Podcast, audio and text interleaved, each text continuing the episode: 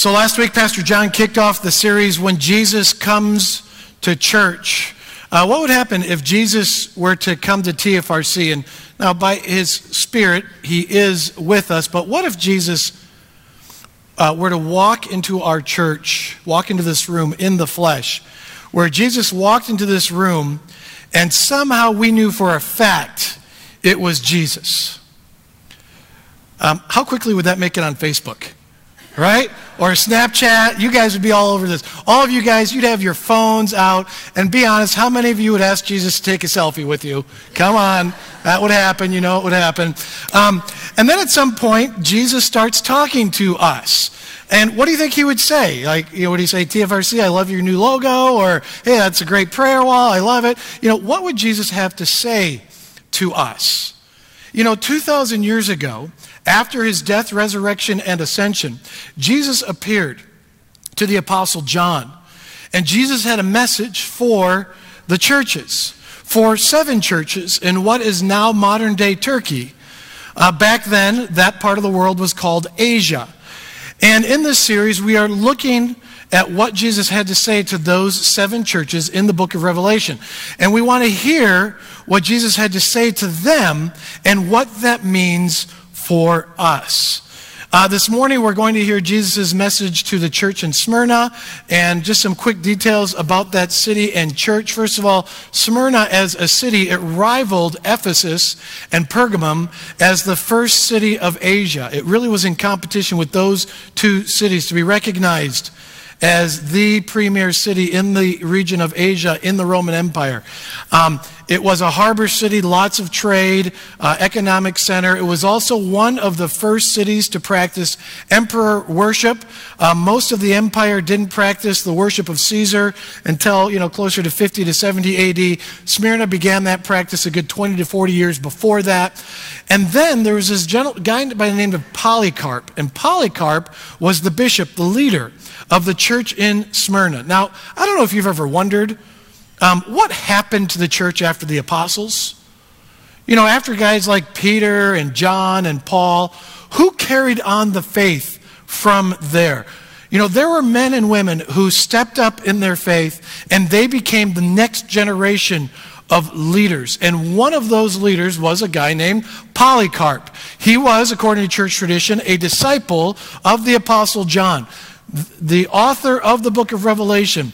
According to church tradition, he actually installed Polycarp as the leader in the church of Smyrna. And Polycarp was one of the 3 chief apostolic leaders. So the generation of leaders after Peter and John and Paul included guys like Clement and Ignatius and Polycarp.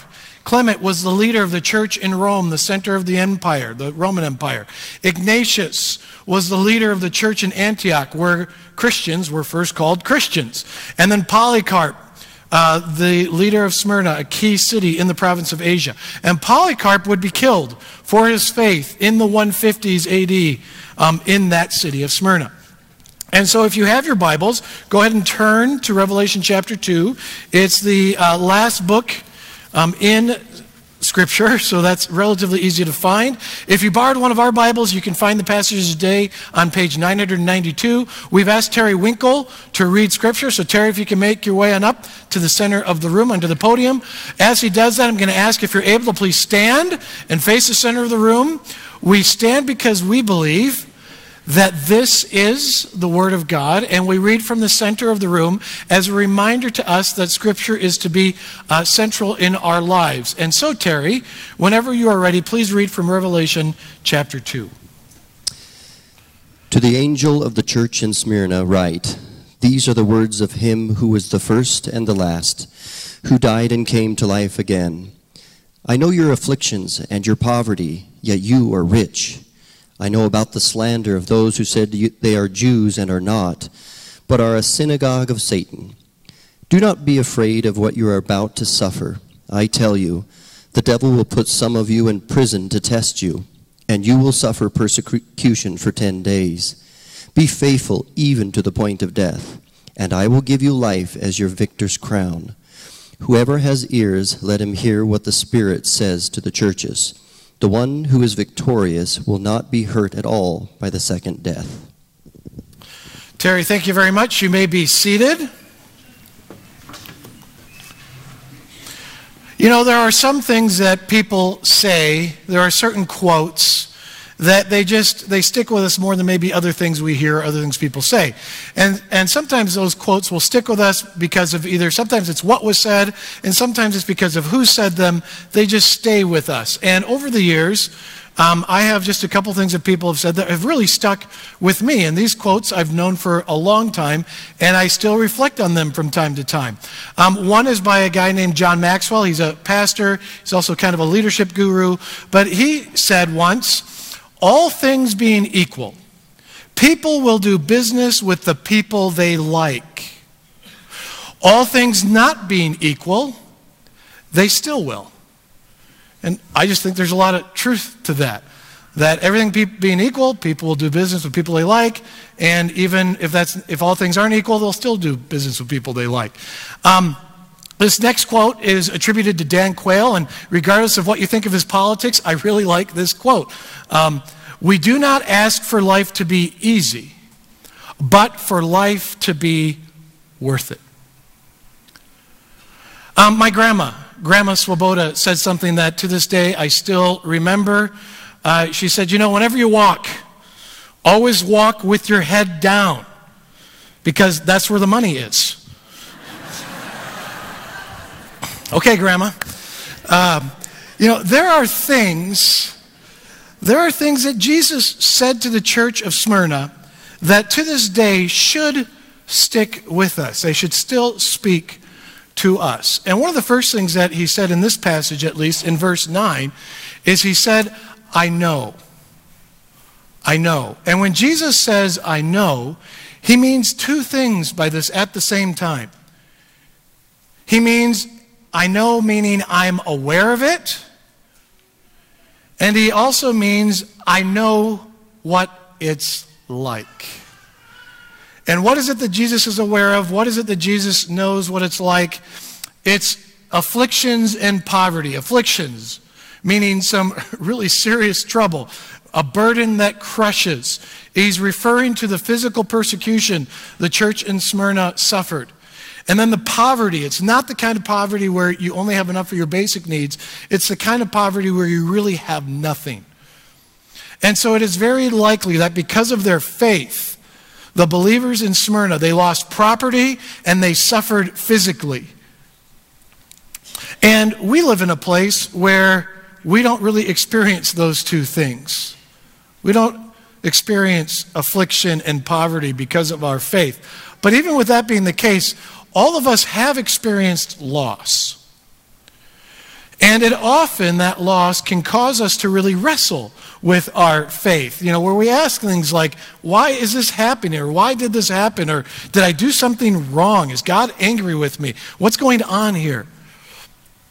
And whatever your most recent loss is, maybe it's a big loss, maybe it's a not so big loss, Jesus is aware of what you have lost. And Jesus knows what it's like to lose. And so in your pain and confusion and sadness and in your anger, Jesus says, I know. I know. Jesus in verse 10 says, don't be afraid. You know, when my kids were young, I would tell this to them all the time. Don't be afraid. I would say, don't be afraid. It won't be that bad. Or don't be afraid. Hey, I'm right here with you. Or don't be afraid. It's going to be all right. Now, Jesus doesn't directly say any of that. He says, don't be afraid of what you are about to suffer. Because of the faith, because of our faith, there are going to be moments of suffering. That was very true for the church in Smyrna. There was a good chance that Polycarp was a part of the church when this letter arrived. And while he didn't know it, for him, what you are about to suffer meant was being burnt at the stake. That's what it meant for him.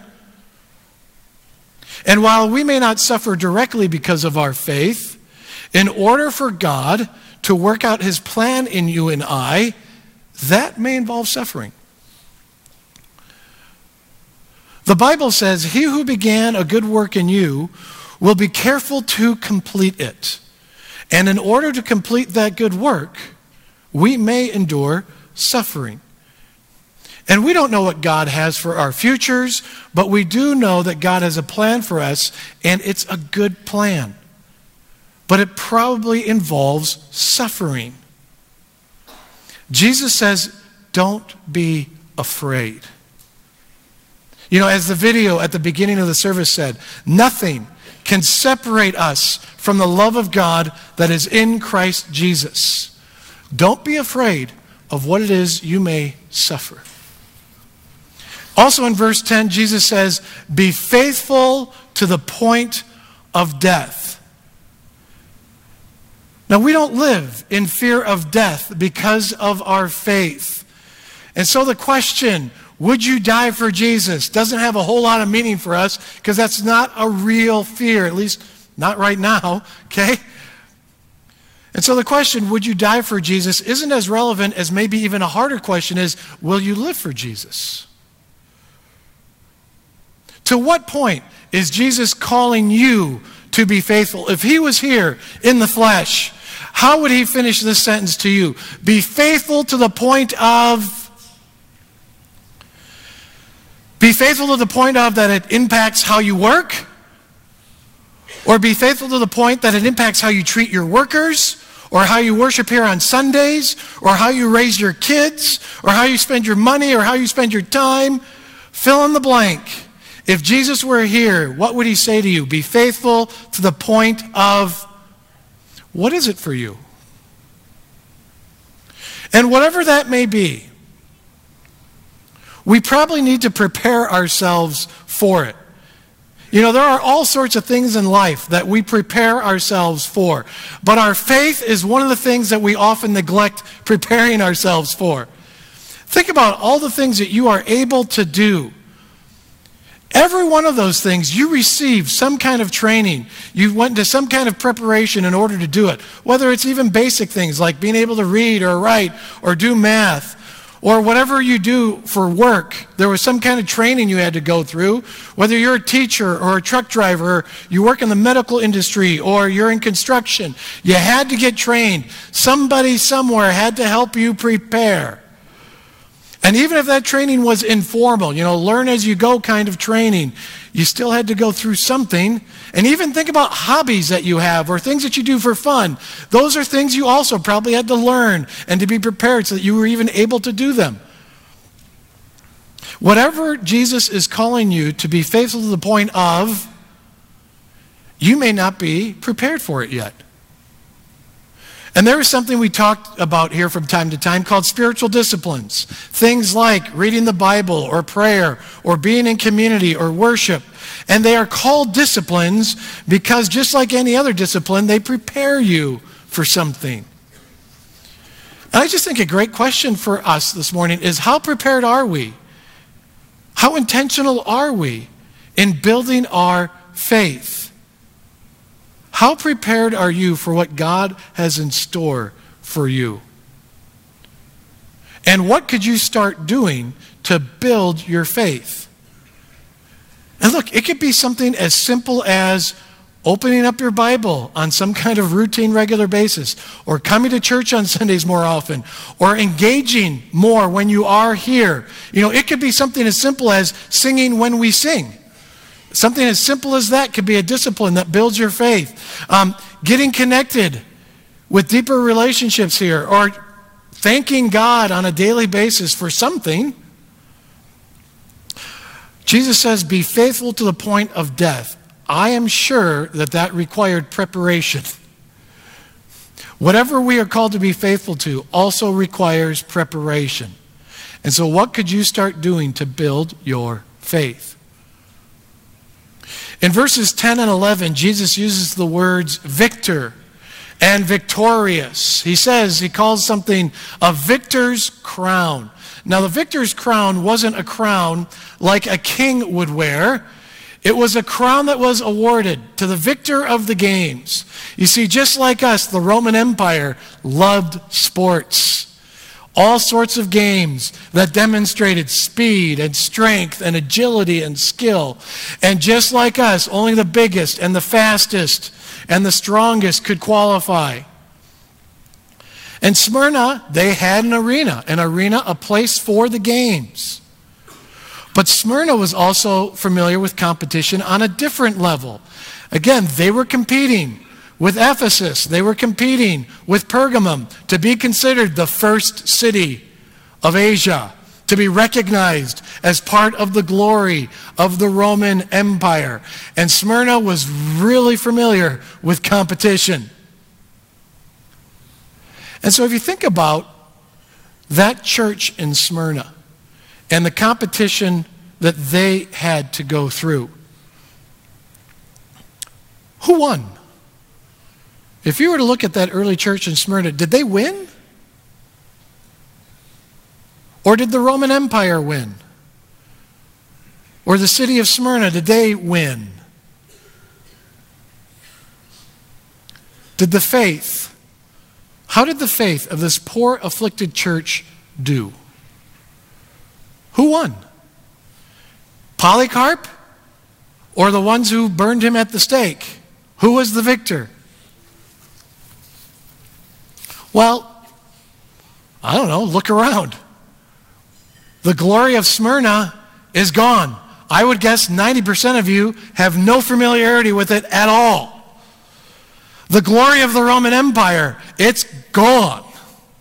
The glory of Caesar, it's gone. And when it comes to this letter, these 4 verses written to this poor, afflicted church in Smyrna, each and every one of you have a copy of it in your hand, either in a book or on your phone. This letter written to this poor, afflicted church in this grand and glorious city still speaks to us today.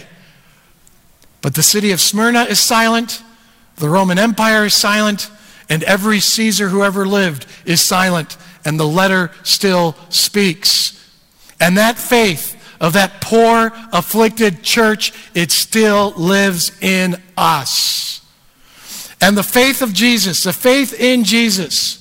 There are literally billions of people around the world, 2,000 years after this letter was written. Folks, it is crystal clear who won. Kingdoms come and kingdoms go. Cities come and cities go. Rulers come and rulers go. And the faith in Jesus Christ goes on and on and on and on. Polycarp and the brothers and sisters who suffered with him, they all seemed like losers in the eyes of the city of Smyrna. And they all have victors' crowns. They all won. It's crystal clear. And they've died, and the second death, the final judgment, will not harm them. As the Apostle Paul wrote in 1 Corinthians chapter 9, do you not know that in a race, all the runners run, but only one gets the prize. Run in such a way as to get the prize. Everyone who competes in the games goes into strict training. They do it to get a crown that will not last, but we do it to get a crown that will last forever. Therefore, I do not run like someone running aimlessly. I do not fight like a boxer beating the air. No, I strike a blow to my body and make it my slave, so that after I have preached to others, I myself will not be disqualified from the prize. I don't know what your suffering has been or what is in your future that may cause you to be afraid. I don't know to what point Jesus is calling you to be faithful or what discipline you will have to go through in order to be prepared to be faithful. The good news is that there is a victor's crown. And based upon what we read in the letter, Jesus says, and the life I give is the victor's crown. The victor's crown symbolizes our life. And the good news is one day we will receive it in full. And if Jesus were to come to TFRC in the flesh, he would tell us that. He would tell us, look, you've only experienced a little bit of what this victory is going to taste like. It's worth it. Whatever you have to go through, whatever it takes, it is worth it. And through his message to Smyrna, that is exactly what he is telling us in this moment right now. The victory is worth it. Please pray with me.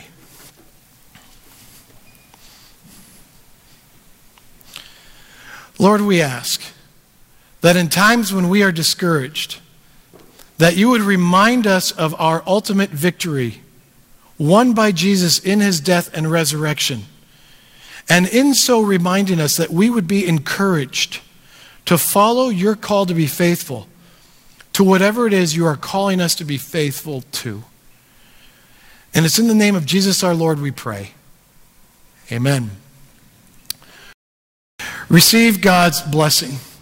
May the grace of the Lord Jesus Christ and the love of God and the fellowship of the Holy Spirit be with you all. Amen.